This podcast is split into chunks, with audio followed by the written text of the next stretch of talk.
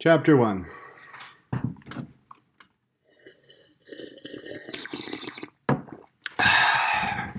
Pre launch strategy.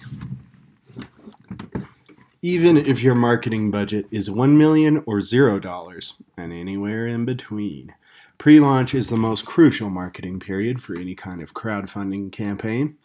How well you perform pre launch determines how well you perform once you launch. Patience is the virtue here. Never rush to a launch. You'll find no luck during a live campaign, and the foundation of your backer count is laid well before you launch. Many campaigns fail because they rush to launch, hoping they will get lucky once they go live and magically get backers. Always plan to never get any luck. Make your own luck. There are three facets to pre launch marketing. One, building an audience. Larger budgets will benefit most from pro- promoting their landing page via Facebook advertisements. You will want media that sells your product, with the link being to a splashy page that teases the user and makes them want to engage with your company until your product launches.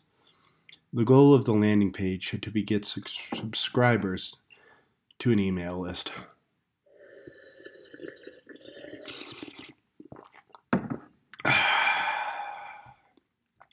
As well as phone numbers for SMS notification if you can get away with it. The ability to send out a mass text on the day of your launch can work wonders. TextMagic is a fine purpose for this, but be sure that you educate yourself on how to avoid being flagged as SMS spam. When should you begin marketing? Beginning pre launch activity, as far as one year in advance, has enormous benefits. But beware the longer you begin in advance, the harder it will be to keep your subscribers engaged. Be creative here. And always save your unsubscribers so you can email them again on launch day. Wink. Using a different domain and email provider, of course.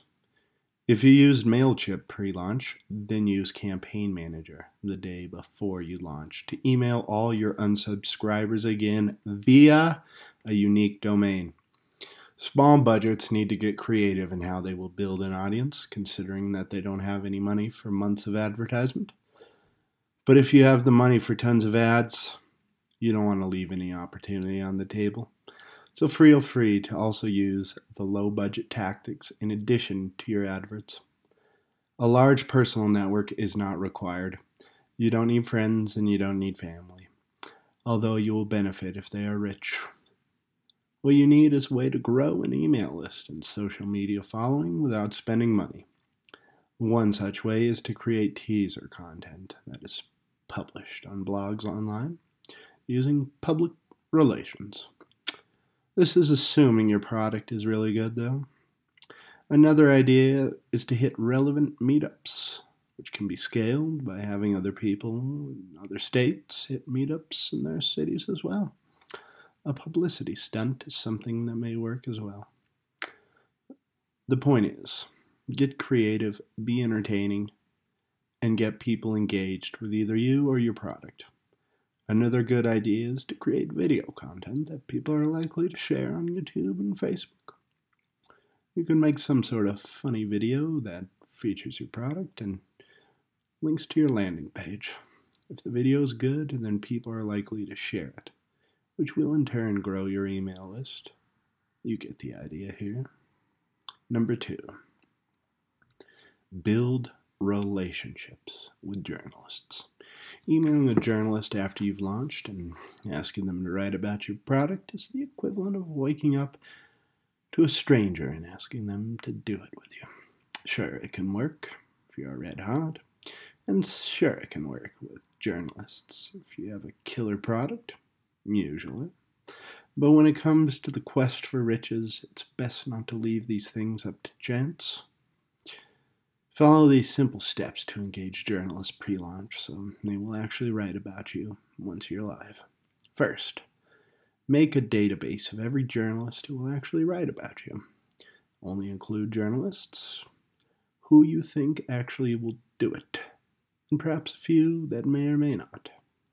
Save the mass email blast for when you have two weeks remaining and are running out of time. Meaning, don't just make a spreadsheet of every single journalist that you can find, because it'll be a waste of your time. If you have a fashion product, for example, you don't want to spend time building relationships with technology journalists. A little side note here. You don't want to do that because they're not relevant to your product. Second, contact them on a weekly basis and make yourself out to be an expert in the space that your product is in. Give them feedback on their articles, provide additional information they could have used, and even disagree with their articles and explain why. Journalists need knowledge and information more than friendship. Remember that. The goal here is to look for any possible value you can provide them with so that they know who you are and they understand that you have a serious product that is worthy of coverage. You not believe how many garbage products people pitch to journalists, and this process helps you differentiate yourself as much as possible from that. Third, Keep them engaged and aware of you until launch day. Do this by repeating the previously mentioned step every week and at every opportunity you get. Don't waste any emails to them if you don't have serious information or value to provide. If they never respond, just keep doing it anyways. Also, keep in touch with them on Twitter. Even if they do not respond, odds are they will see your name with enough perseverance, they are bound to eventually reply to you and engage in conversation, which builds the familiarity that you need with them. Item 3 Test out marketing agencies. Quote mode after you've launched is not the time to find out if your agency or agencies are going to produce results for you. End quote mode. This is a common scenario and a mistake often made by entrepreneurs. They trust what their marketing partners are telling them about how it is going pre launch, only to find on day three of their campaign that they don't have nearly as many backers as they expected to have. To avoid this disaster, you need to pretend like your email list is your backer count.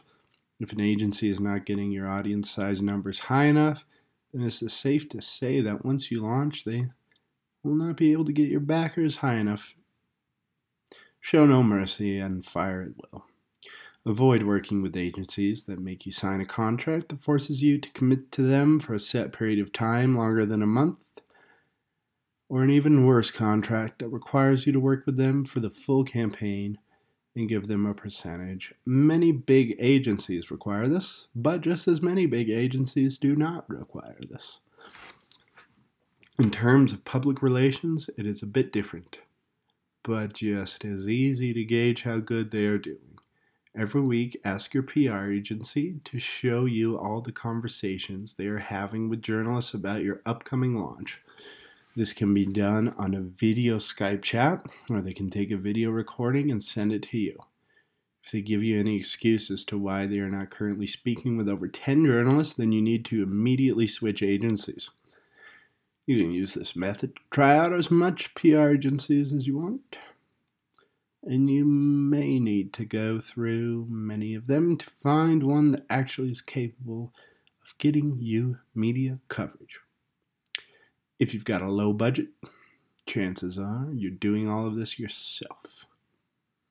Instead of testing out agencies, then you need to be testing out strategies. See what works to build your email list and see what produce, product pitches are working best to get responses from journalists about your upcoming launch.